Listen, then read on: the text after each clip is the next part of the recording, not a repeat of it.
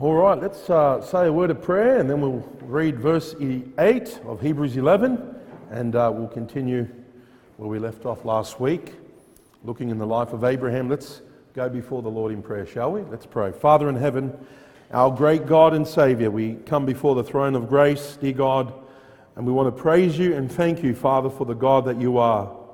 We thank you, Father, that you do bring hope, uh, Lord, to us through your Son, that we could know that in him, we can have our sin forgiven and have eternal life.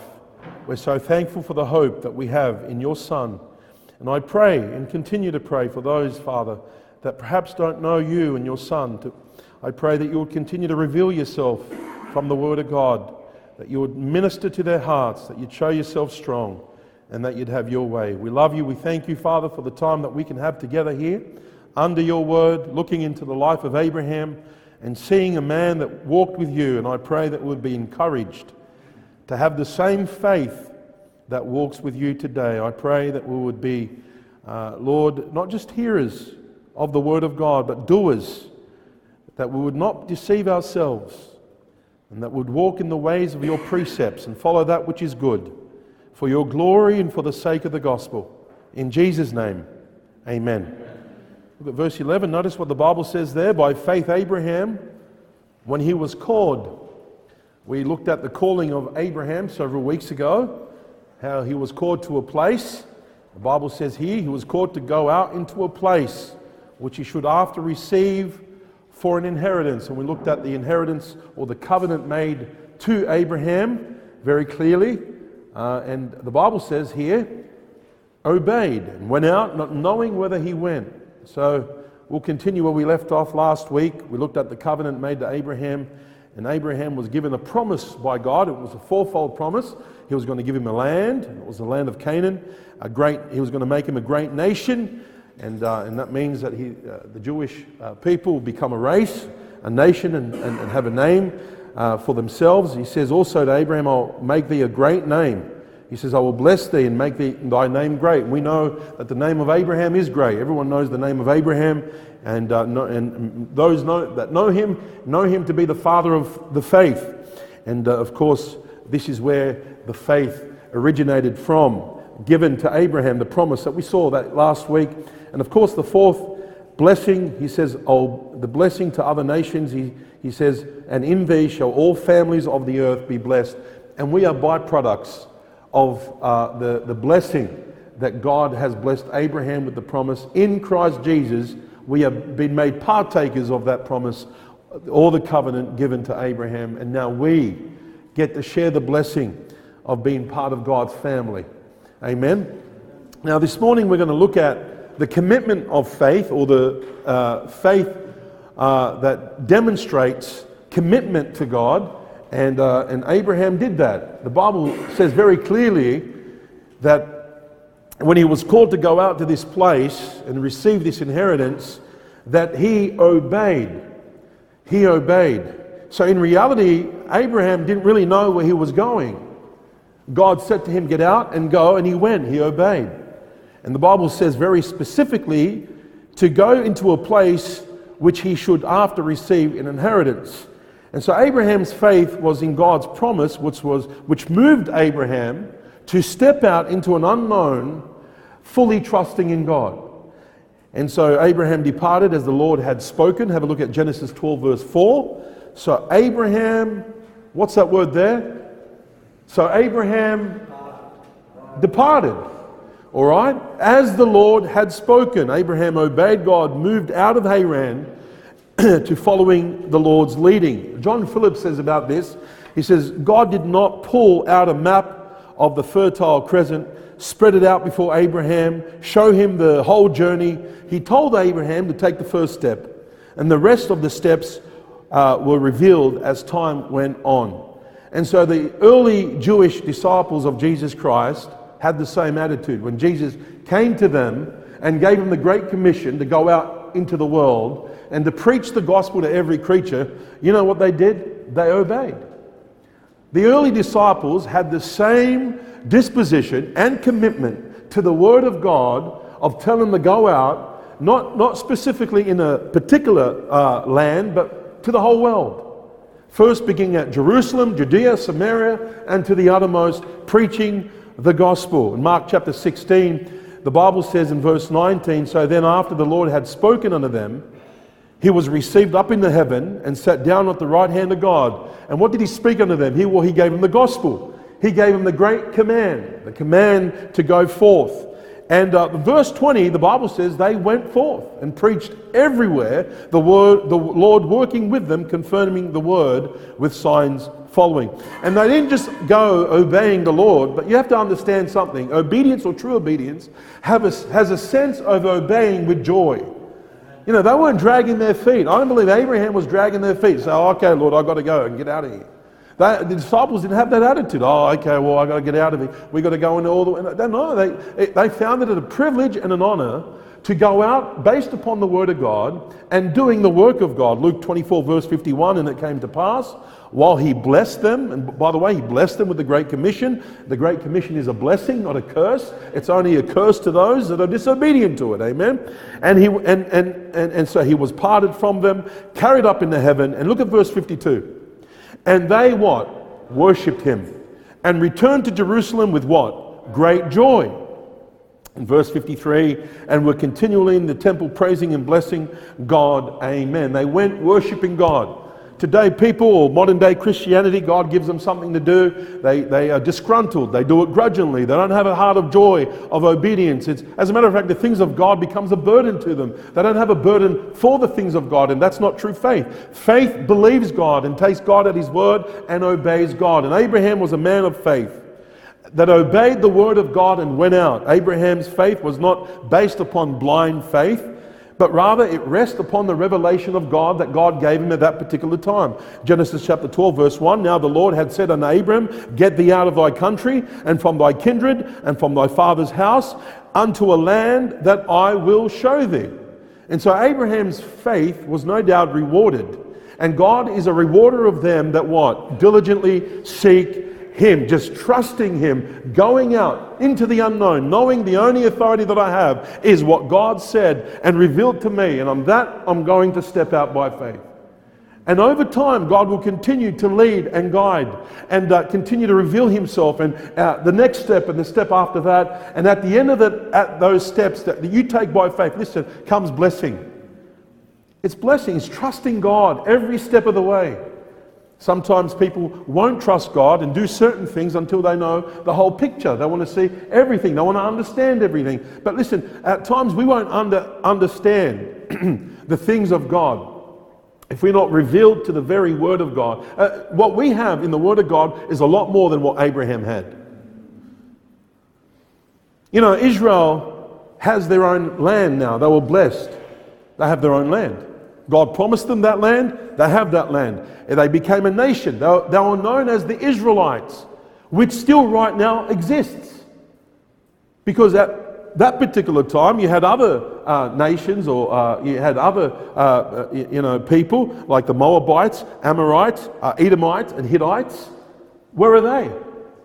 We don't hear anything of these people, only the Israelites. Why? Because God continued to fulfill His word and they became a nation.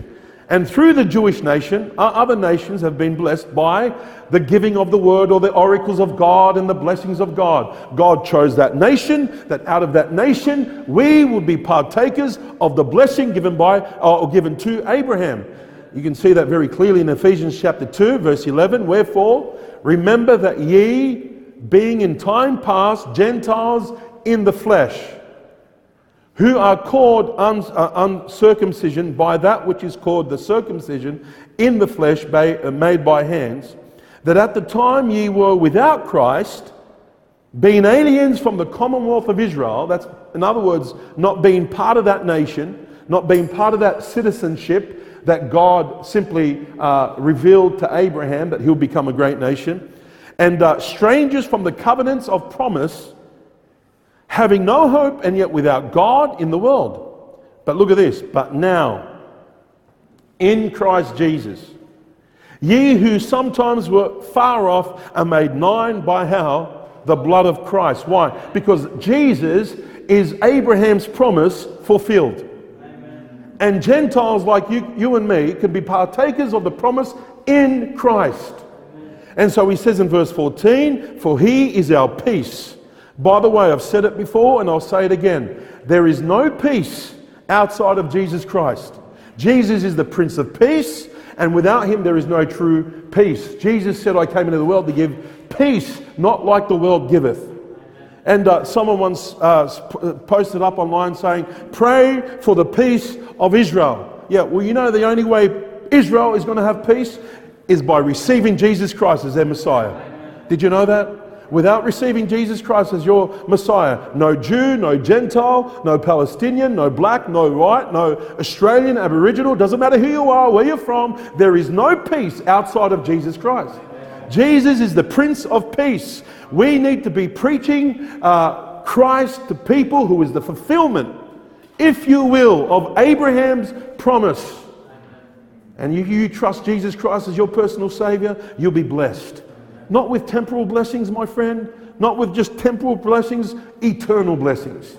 You have, you have a city, we're going to see in a moment, whose builder and maker is God, and that city is for uh, everlasting. It's for all eternity. It will be never ending. Amen. Verse 15, having, uh, he says in verse 15 of, of Ephesians 2, having abolished in his flesh the enmity, even the law of the commandments contained in the ordinances, for to make himself of twain one new man. Uh, so making what? peace, no more division. In Christ, we're united. And that's what God wants for every person. He doesn't want to make a, a complete, uh, you know, hard and fast uh, and harsh distinction between race. Man does that. The devil does that. You know, in Christ, he wants to, us to be united, a one people. The devil is always trying to uh, divide nations against each other, and within that nation, he wants to divide a people. I'm not going to get political here. All I'm just going to say, but that's the work of the devil. I'm not going to, you know, simply go and, on a rabbit, rabbit trail. I'm just simply saying to you is that if you want true peace and you want true unity, it's found in the person of Jesus Christ. in verse uh, 14, he basically says, that he has broken down the, the middle wall of partition between us. There's no more wall, divide, uh, war that divides Jew from Gentile. No more. In Christ, we're one. That twain became one. Those two separate nations, Jew and Gentile, God wants them one in Christ. That was God's purpose right from uh, uh, uh the foundation of the world. That was God's purpose in Abraham. And God had to choose Abraham and the nation to show himself strong in whom the promises were given. And so in verse 16, that he might reconcile both unto God in one body by the cross, having slain the enmity thereby. When Jesus died on that cross, my friend, there begins the new covenant, the new testament in the blood of Christ, that everyone can be a partaker of the heavenly gift and the calling and the, and the, and the blessing and the promise made to Abraham. And so in verse 17, and came, he preached peace to you which were afar off, and to them that were nigh. So those that were far and those that were nigh, he came to preach peace. And we know that the, the gospel is called the gospel of peace because that's what the gospel does. Everybody outside of Jesus Christ is at enmity with God. Everybody.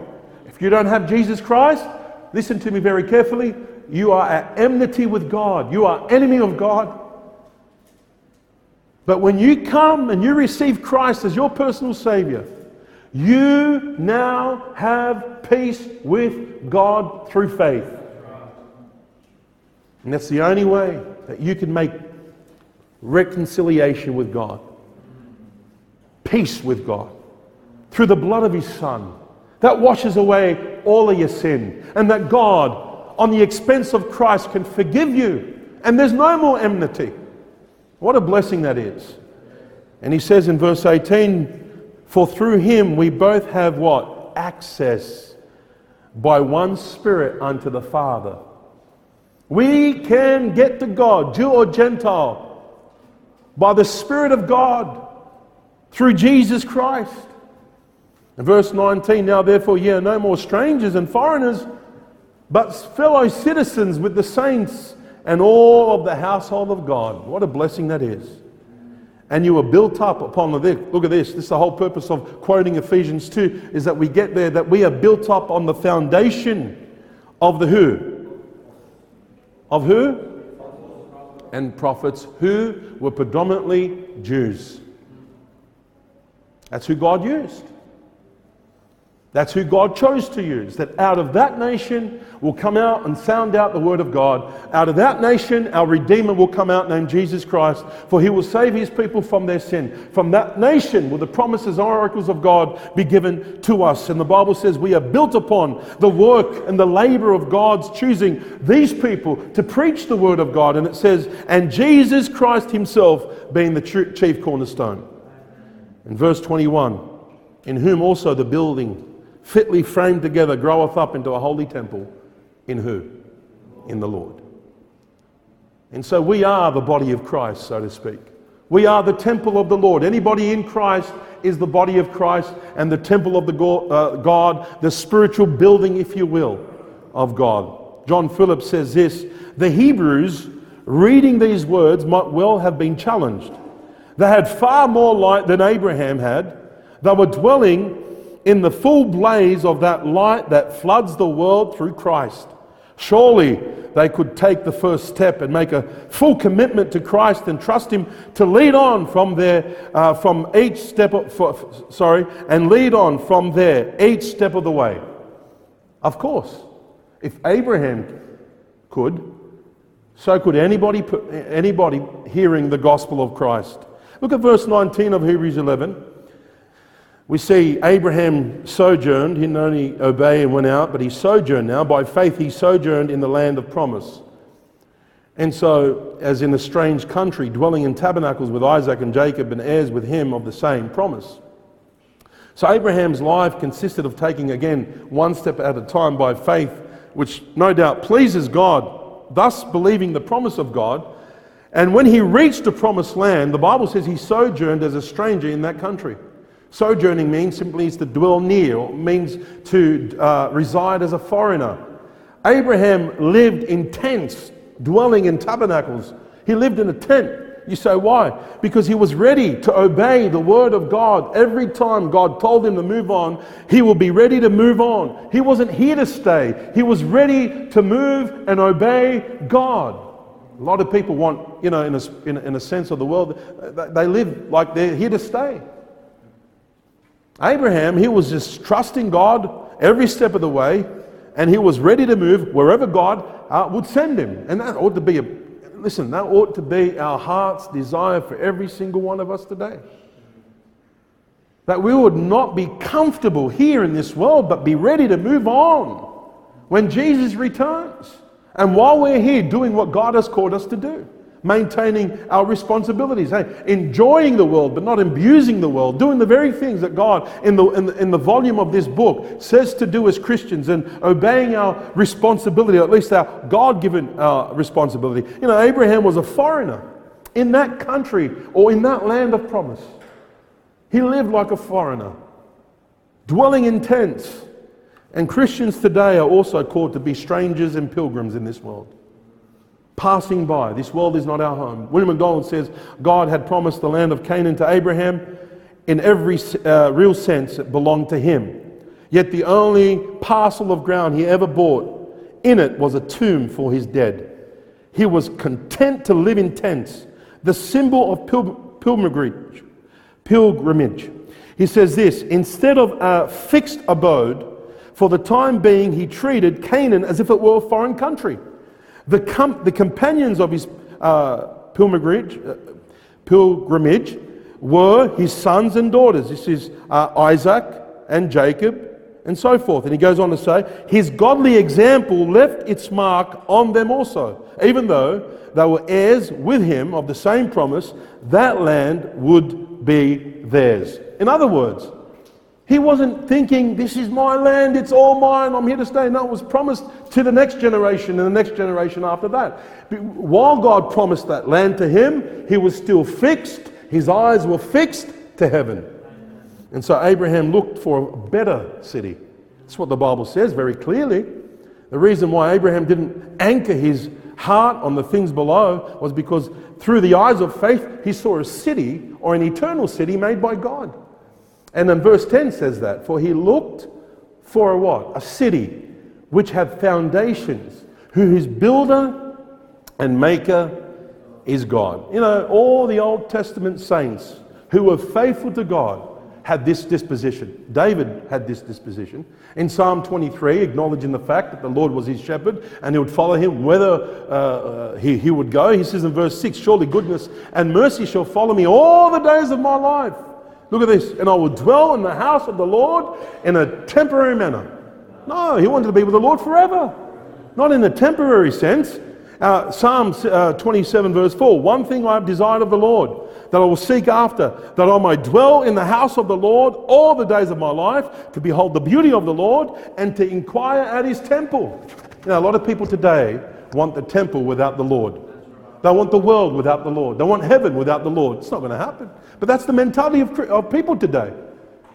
You know, can I remind you today, and myself included, that God didn't give us this world so we would live without God. God wanted us to dwell in this land and, and make sure that He is the center of our life, our home, and our church.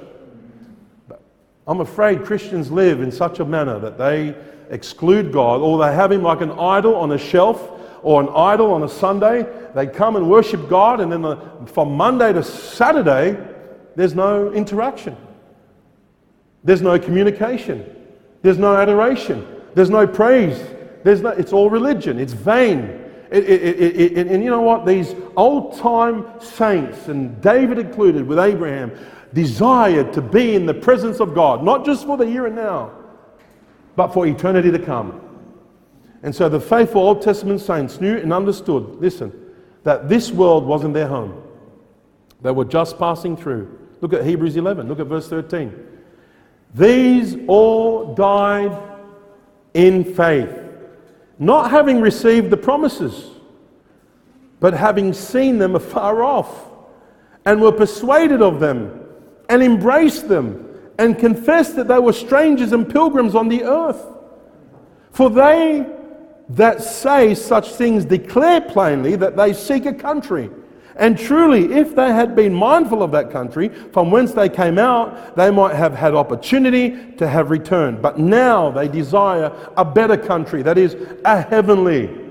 A heavenly. Wherefore, God is not ashamed to be uh, called their God, for we have prepared for them a city.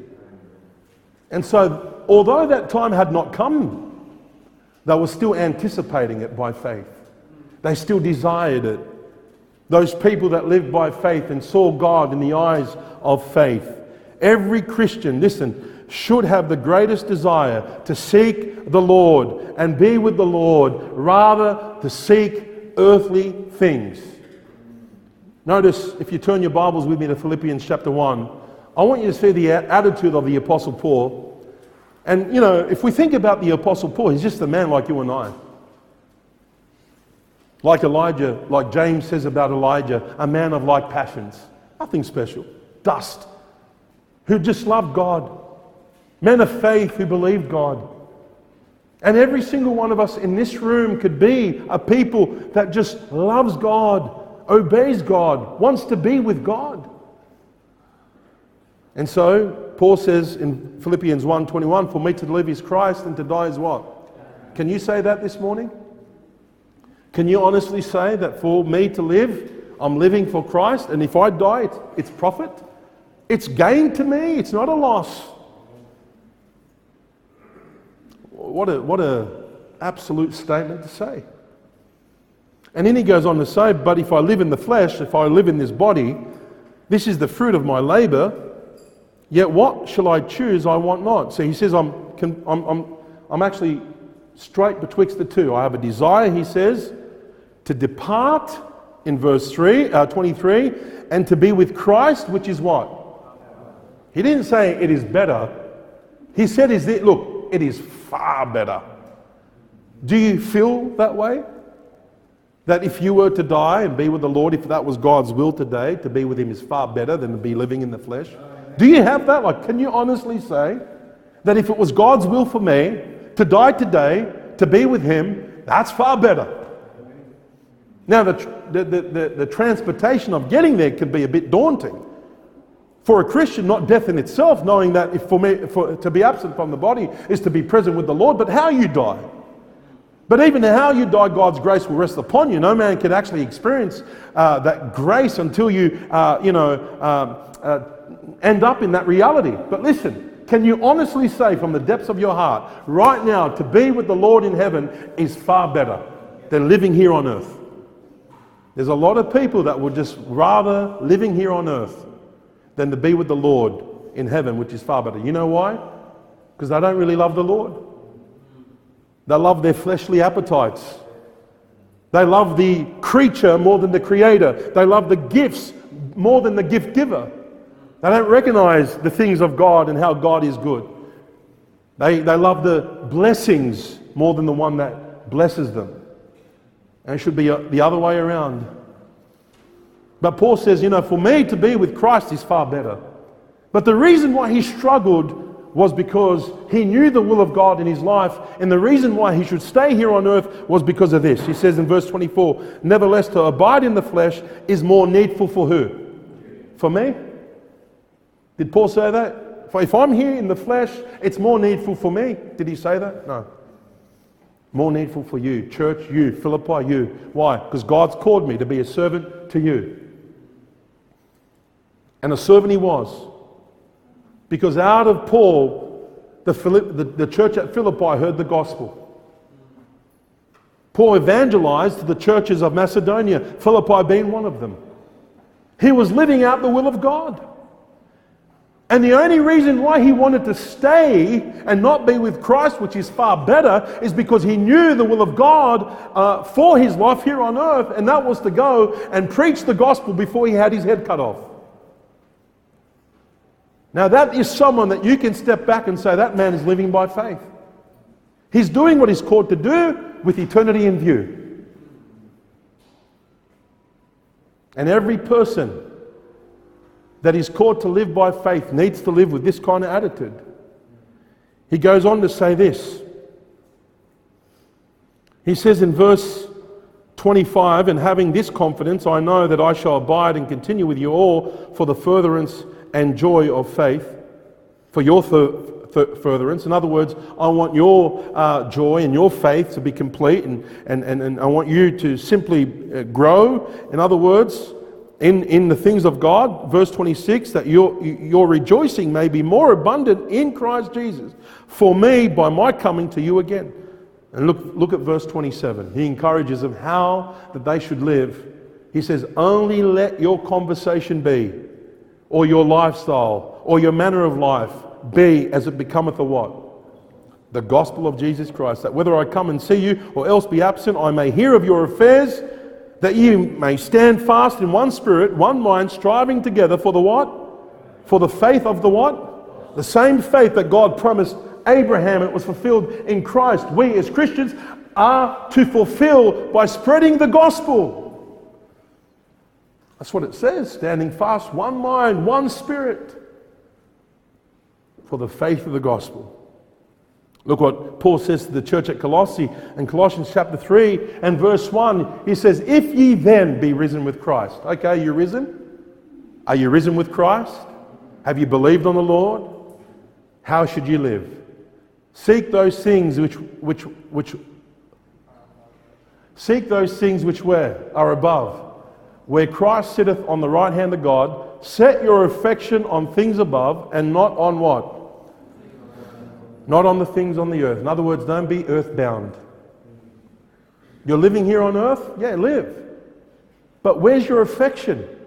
Where's your only and one desire? Set your affection. Is it on things of, of God? Is it on, on the will of God? Is it uh, on, on the Word of God? Who has your heart? Where's your treasure? What do you value? Don't be earthbound. Don't set your hopes here on earth. You know, and the reason for that is one day the world's going to end or, or you're going to die. Yeah, what a great disappointment to some people. People die every day. But if you know what, if you die and you're risen with Christ, you'll be with Him. Look, it says in verse 3 For you're dead and your life, in, uh, your life is hidden with Christ in God. And when Christ Who is our life? Can you say that? Can you honestly say that? Is Christ your life? For to me to live is Christ. Is he your life? Is he, is he, is he your, your God who you value, you honor, everything to you? You worship him, love him. Who is our life shall appear, then shall ye also appear with him in where? Glory. What a glorious time that will be. Amen. Abraham was a man who truly walked with God. I mean, everywhere this man went, he built an altar to God right from get go. When he heard the voice of God and God says, Get thee out, and he went, one of the first things that he did is build an altar to God to worship him. He, he, he built an altar in Shechem in Genesis 12, and he went down to the plains of Mamre. He built an altar to the Lord there in Genesis 13. When he went to the land of Moriah, he built an altar there in Genesis 22. Everywhere where Abraham went, he worshiped God and built an altar there. Abraham passes the test of faith. When God called Abraham to offer his son up, he passed the test of faith. In Hebrews 11, verse 17, by faith, Abraham, when he was tried, offer up his, uh, offered up Isaac, and he that had received the promises offered up his only begotten son. And so the test was to offer Isaac by slaying him as a sacrifice. And by faith, Abraham, when he was tried, offered him up. So the promise was given only, by the way, through, through uh, Isaac, through his uh, seed. Isaac was the only son in which Abraham uh, simply uh, was given that promise and will be the successor of the promise. Look at verse 17, the last part. And he that received the promises offered up his only begotten son. In other words, the fulfillment of the promise would only be fulfilled through his promised seed, Isaac. Verse 18, of whom it was said that in Isaac shall all thy seed be what? Called. And Abraham again demonstrated his faith by obeying God's command, not doubting the word of God. Why? Because he knew that God would fulfill his promise one way or another. He believed God. Abraham always was ready to hear the word of God. I want you to see Genesis 22. Turn your Bibles there. He was ready to hear when God spoke. He was ready. He was ready. He wanted to know what God required of him. And when he knew it, he obeyed. When he heard it, he stepped out. That's what a man of faith or a woman of faith does. Have a look at Genesis 22, verse 1. And it came to pass after these things that God did tempt Abraham. Uh, in other words, he put him to the test and said unto him, Abraham, and he said, Behold, here am, here am I. Here am I.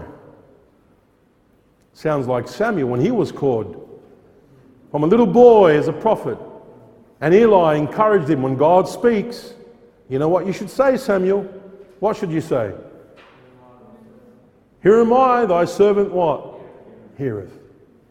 Are you listening to God? Do you care about His Word when you read the Bible? Are you hearing the voice of God in the pages of this book, ready to know the will of God in these last days? A lot of people, the only voice they love hearing is themselves. You look at the world today, it's all about I, I, my, my, I, I, my, my. It's not about what God wants, it's what they want. And we need to flip that, turn it on its head, and say, you know what, man, I'm full of self, but I want, I want to be full of the Holy Ghost.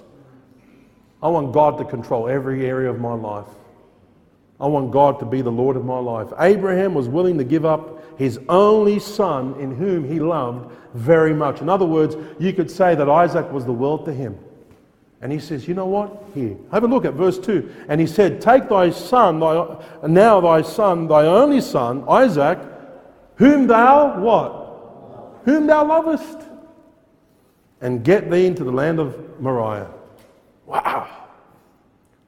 Abraham was willing to give up the very thing that he loved. And this is why Jesus says, if any man were to come after him and hate not his own life, not only all these other things, he cannot be my what? Disciple. And Abraham did not challenge or question God at all. As a matter of fact, he promptly obeyed the will of God. Look at verse 3. And Abraham rose up early in the morning and saddled his ass and took two of his young men with him and Isaac his son and clave the wood for the burnt offering and rose up and went into a place of, of which God had what? Told him. Hey, where are you going, Abraham? I'm going to a place where God told me to go.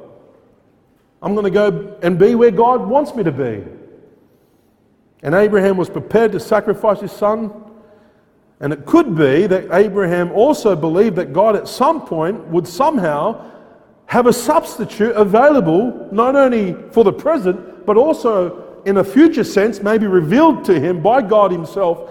And this is what we see in Scripture. If you look at uh, verse 7 to 8, uh, and Isaac spake unto Abraham his father and said, Father, my father. And he said, Here am I, my son. And he said, Behold, the fire, the wood, where is the lamb for the burnt offering? By the way, you know what that tells us? That Abraham taught his son how to sacrifice to God. And what a beautiful sight that is. I mean, not only that you're walking in the fear of God, loving the Lord, worshiping God, but now your son has the same faith and wants to honor and worship God all the days of his life. What a beautiful sight that is. I, mean, I don't think there's a, uh, you know, John said it. He has not, you know, his joy, no greater joy but to see his children walk in what? Truth. And he says, But where is the lamb for the burnt offering? Verse 8 And Abraham said, My son, God will provide himself a lamb for a burnt offering. So they both Ah, so they went both of them together. Uh, Matthew Henry said, The Holy Spirit, by his mouth, seems to predict the Lamb of God, which he has provided and which, was take, and which taketh away the sin of the world. So somehow there seems to be a, a you know, a, a, double a prophecy or a, a double reference here. Nevertheless, Abraham followed through and was willing to, by faith, sacrifice his son. Look at verse 10. And Abraham stretched forth his hand and took the knife to slay his son. And Abraham was willing to do that.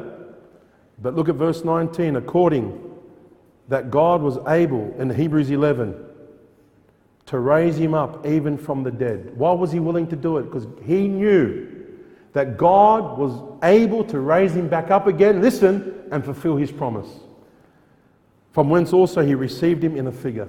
And by the way, this is a figure of what's to come, the resurrection day. Everybody will be resurrected, some unto death, some unto life. Notice the extraordinary faith of Abraham in verse uh, 12 there. Abraham passed the test of faith. And he said, Lay not thy son, uh, he says, Lay not thy hand upon the lad, neither do anything unto him. For now I know that thou fearest God seeing thou hast not withheld thy son, thy only son from me. He passed the test. He passed the test. You know, Abraham exhibited a faithful heart towards God in that he was willing to give up his only son. That's something. And second of all, this would show that Abraham feared and loved God. It demonstrated a heart of, of, of, of, obedience to the Lord and that he'd loved God and feared God. To fear God means to hold God in awe, to have a complete and utmost respect for God. And this is a demonstration of faith, thus believing that God is. Believing that God, uh, uh, uh, believing that God is means we obey Him, and to obey Him means that we love Him. Jesus said, If you love me, keep my commandments. And so God reveals His heart towards us in a similar way, listen, by giving His only begotten Son for our sin. For God so loved the world that he gave his only begotten Son, that whosoever believes in him should not perish but have everlasting life. And Jesus was submitting himself to God the Father when he laid down his life for us. I want you to turn to Romans 4, please. I want you to see Romans 4.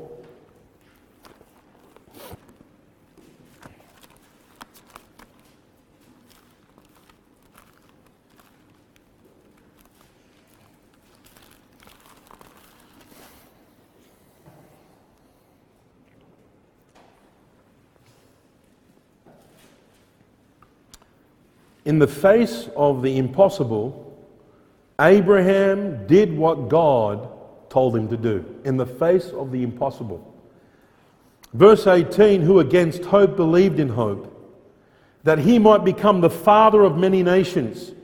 According to that which was spoken, so shall thy seed be. No, Abraham did not doubt, even though his wife Sarah and himself were getting older. Look at verse 19. And being not weak in faith, he considered not his own body now dead, when he was about a hundred years old, neither yet the deadness of Sarah's womb.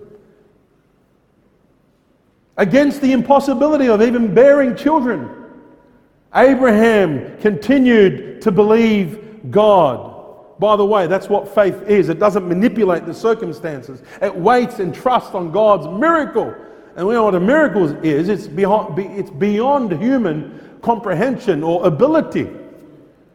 I believe even in this area, a lot of people cannot have children for some medical reasons uh, given by doctors and so forth. But I've seen miracles happen when people waited. That God gave them a child after 10 years even when the medical uh, institution said you can't have any children. Don't you think God can intervene if He wanted to? Yeah, He's the God of the impossible. He said to Sarah, Is there anything too hard for the Lord? No, there isn't. I believe, especially in this area, that God would show Himself strong to those that claim that they believe God and claim in miracles one of the greatest miracles is God to intervene in the life of a human when it, all odds are against him and it's humanly impossible that God can come and say, I'm going to do this, and he will believe it. I believe you. Even that my mind cannot comprehend it because it's outside of my control and it's beyond the norm. I, I cannot uh, fathom this. But God can intervene. And you know what? He has in time past. And specifically in Abraham, the Bible says here in verse 20 that he staggered not at the promises of God. You know, Abraham's faith pleased God, thus bringing glory to God. What brings glory to God? When you believe Him, when you don't manipulate, when you trust Him.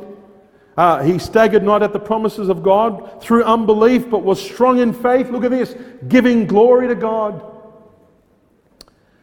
And it could be that perhaps in some time that Abraham, uh, no doubt, uh, struggled in his walk of faith, like all of us do. But overall, he didn't doubt God's word. He didn't. Overall, his life was characterized of someone that believed God. We're not talking about people struggling and getting back up again and claiming the promise. Uh, that happens but overall, you believe God, you believe His Word, you believe the Bible is true. Verse 21, and be, look at this being fully persuaded that what He had promised, He was able also to perform it. You know what God predicts? I believe will happen. You know what God predicts about His second coming? I believe it will happen. Yes. In other words, Jesus is going to return again. He's coming back again. Came the first time, He's going to come a second time. And when he does, let me ask you a question Are you, re- are you prepared for his second coming? Are you prepared? I mean, can you say, Come, Lord, come quickly? You know, you're looking and loving He's appearing. I mean, you can't wait to see your beloved's face. That's someone walking by faith here on earth. You know that. That's someone that's anticipating and cannot wait to be with the Lord. But hang on a minute, I just need to do a few things before you come. Hang on, hang on, hang on. Don't you know and understand that heaven is better? And what God has planned for those that love Him outweighs the things that take place here on earth? God is trying to communicate not only to us, but from the beginning, from one generation to the second generation, all the way through to the end, that what God has is far better than what this world offers. And so, in obedience, Abraham acted as Noah had, signifying genuine faith in God's word, which was counted to him as righteous. And Noah was a man that also believed God, feared God. God told Noah, build an ark, and through f- the fear of God, he believed God, and, uh, and he built that ark. Imagine that, building a boat, not even seeing a boat in your life like that. The first ark, you know, vessel on the water. What are you doing? I'm building this thing that God told me to build. Man. And uh, you can just imagine the mockers and scoffers in that last day.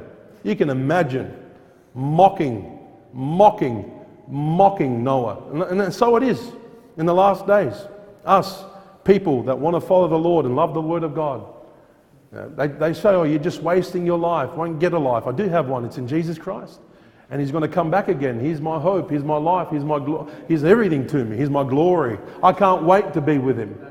Yeah. yeah, if you have tasted and see that the Lord is gracious, taste and see that the Lord is good, you know and understand what you, what you have in Christ. In verse 22, Romans 4, and therefore it was imputed unto him, imputed or accounted to him for righteousness. What was? His faith in God. Now, this is why Abraham was called a friend of God. Abraham wasn't called a friend of God because he just believed God mentally or intellectually. No, he believed God uh, in, in, a way that, uh, that he trusted God and his life demonstrated it. In other words, uh, he, he, he was obedient to the very things that God told him to do. And that's why he became a friend of God. He didn't become a friend of God because he says, I believe God, I believe God, I believe God, I believe His word, I believe His word. Anyone can do that. Right, go to look, have a look at James, what James, James says about the subject. James chapter number 2, please.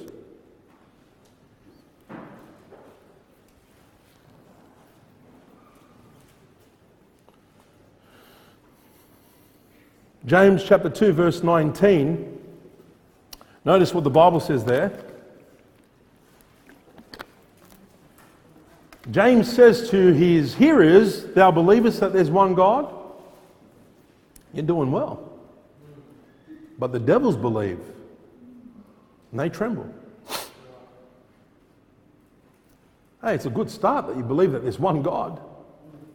You know, the devils believe that there's one God. They don't believe, like some people today, that there's many gods, many religions. No, there's only one God.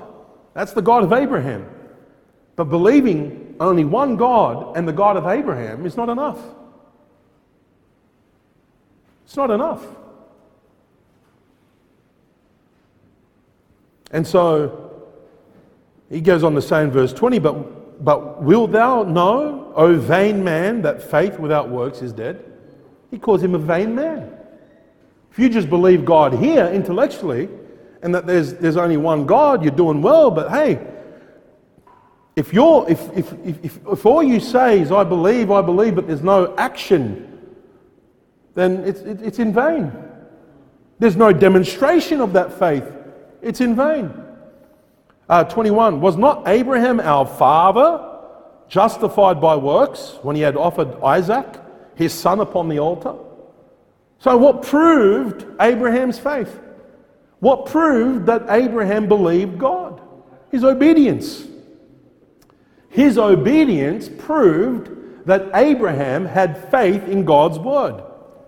Verse 22, seeing now how faith wrought with his works, and by works was faith made perfect. In other words, complete. His faith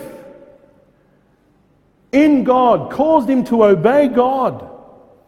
Right?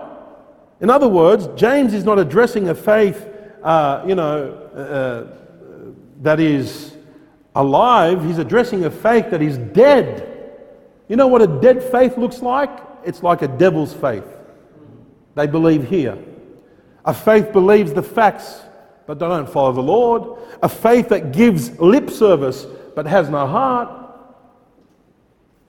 What kind of faith is that? It's dead. Uh, he, Jesus said to the Pharisees, These people honor me with their lips, but their hearts are far from me. They worship me in what? Vain. Oh, vain man.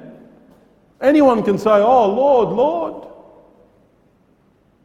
Oh, if God wills, God wills, they can have the lingo.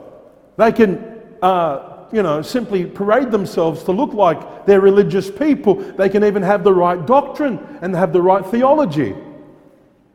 But the demonstration of our faith is how we obey God. If I am a true believer, then I will obey His word. That's what James is simply talking about.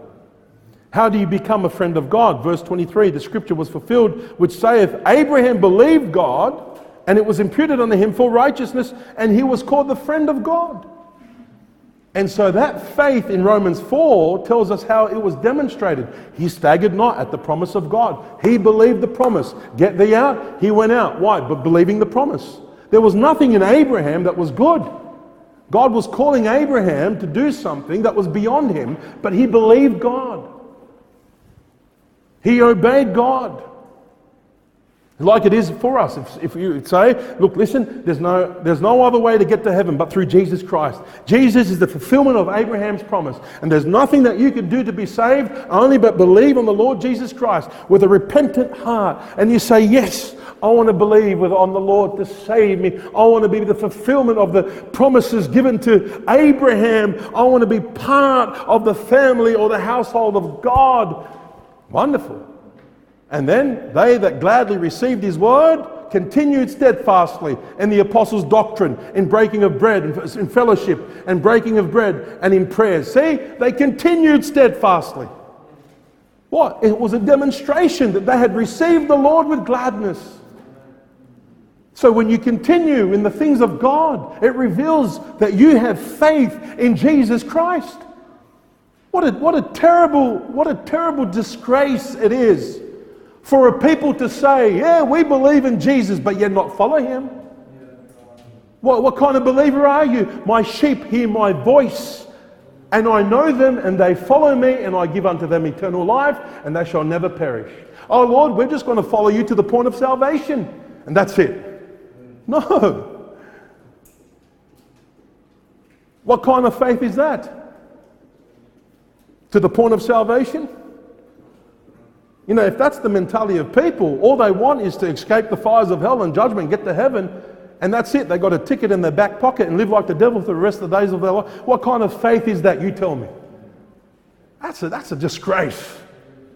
And anyone supporting that kind of faith, I would say to you, it's a double disgrace. You should know better. You should know the scriptures. We know and understand we're not saved by works, we're saved by grace and grace alone. But the grace of God that appears unto all men teaches us something that we should be living soberly and righteously in this present world, and that we as believers deny all ungodliness and worldly lusts we deny them. This is what the grace of God teaches us. It doesn't teach us to live in lasciviousness. Uh, shall we continue in sin that grace may abound? God forbid. How shall we that are dead to sin live any longer therein? This is the attitude that ought to be in every Christian's life. To be a friend of God is the greatest honor anyone can have. Abraham's obedience and commitment to God proved that he truly believed God and thus God says, He's my friend. Let me close with this John 15. Look at John 15.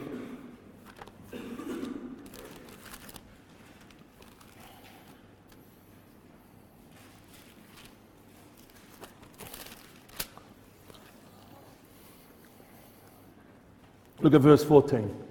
You can't get clearer than this. And by the way, we're in the book of John which most of Christendom today believe that the book of John is written to who? Christians. Amen? The whole world of Christians. All right? Taken. John 15, 14. Hear my friends, when? If ye do whatsoever I command you. And you know what? To be a friend of God is, is, is the only way to be a friend of God is by faith. Abraham was the example of that. Abraham had faith in God that caused him to obey God, and he became a friend of God. Jesus says it very clearly here if you want to be my friend, do what I tell you to do. And by the way, only God can say that. Well, Jesus is God in the flesh. Amen? He's God in the flesh. And verse 15, look at this. He says to his disciples, Henceforth I call you not servants, for the servant knoweth not what his Lord doeth, but I've called you friends. For all things that I have heard of my Father, I have made known unto you. Now, what's the difference between a, difference between a servant and a friend? Well, a servant uh, is, is told what to do, you know, and, and, and, and he goes, he, he uh, does this, and he commands him to do this, and he goes ahead and does that. And, you know, he's a servant. He goes and, and he, he does what his commanding officer tells him to do. And this is what we are, by the way, we're the servants of, of the Lord. However, God tells us that we can also intimately know Him through our obedience to Him. And so a servant doesn't really know the intimate things of God unless you are befriending Him. And Jesus says, I want you to be my friends. And to be my friend is to do what I tell you to do. And I, what my Father has revealed to me, I'll reveal to you. So God wants you to know His will for your life. How do you know it? How are your eyes open? By having a heart to do what the Lord Jesus Christ tells you to do. How do we know that? Well, you read your Bible, read the New Testament, read the epistles, and see what God requires of you. And I want to be a friend. I want to know what my God says. I want to be a friend to my God. I want to honor Him and love Him, and I want to be intimately close to Him. I think anything else is a shallow faith. Because our faith in Christ should lead us to be intimately close to God as a friend. Look at verse 16. Ye have not chosen me, but I've chosen you and ordained you. What, what, for what purpose? That you should bear no fruit. Oh, does it say that? No that you should very clearly go and bring forth fruit, and that your fruit should remain. That whatsoever ye ask of the Father in my name, he may give it to you. I think one of the greatest aspects of the Christian faith is to know that when I'm walking with God through Jesus Christ and I pray, my, my God hears my prayers. You know, there are some things that will happen with and without us. And it's history recorded that what God says will happen will happen. But I, I honestly believe that our free will as Christians can make history. You say, how? Through our prayers. In other words, God wants to bless you, but you would not be blessed according to His will and having God's will fulfilled in your life, being used of God, if you don't come and do the very things that he wants you to do and pray and walk with God. You know what uh, James says to his hearers? Ye have not because you what? Ask not. The reason why you don't have the will of God fulfilled in your life is because you do not ask for it. As a matter of fact, the only thing that you ask is vain, temporal things to consume it upon your own lust. That's the only, that, and that's your, listen, modern day Christianity.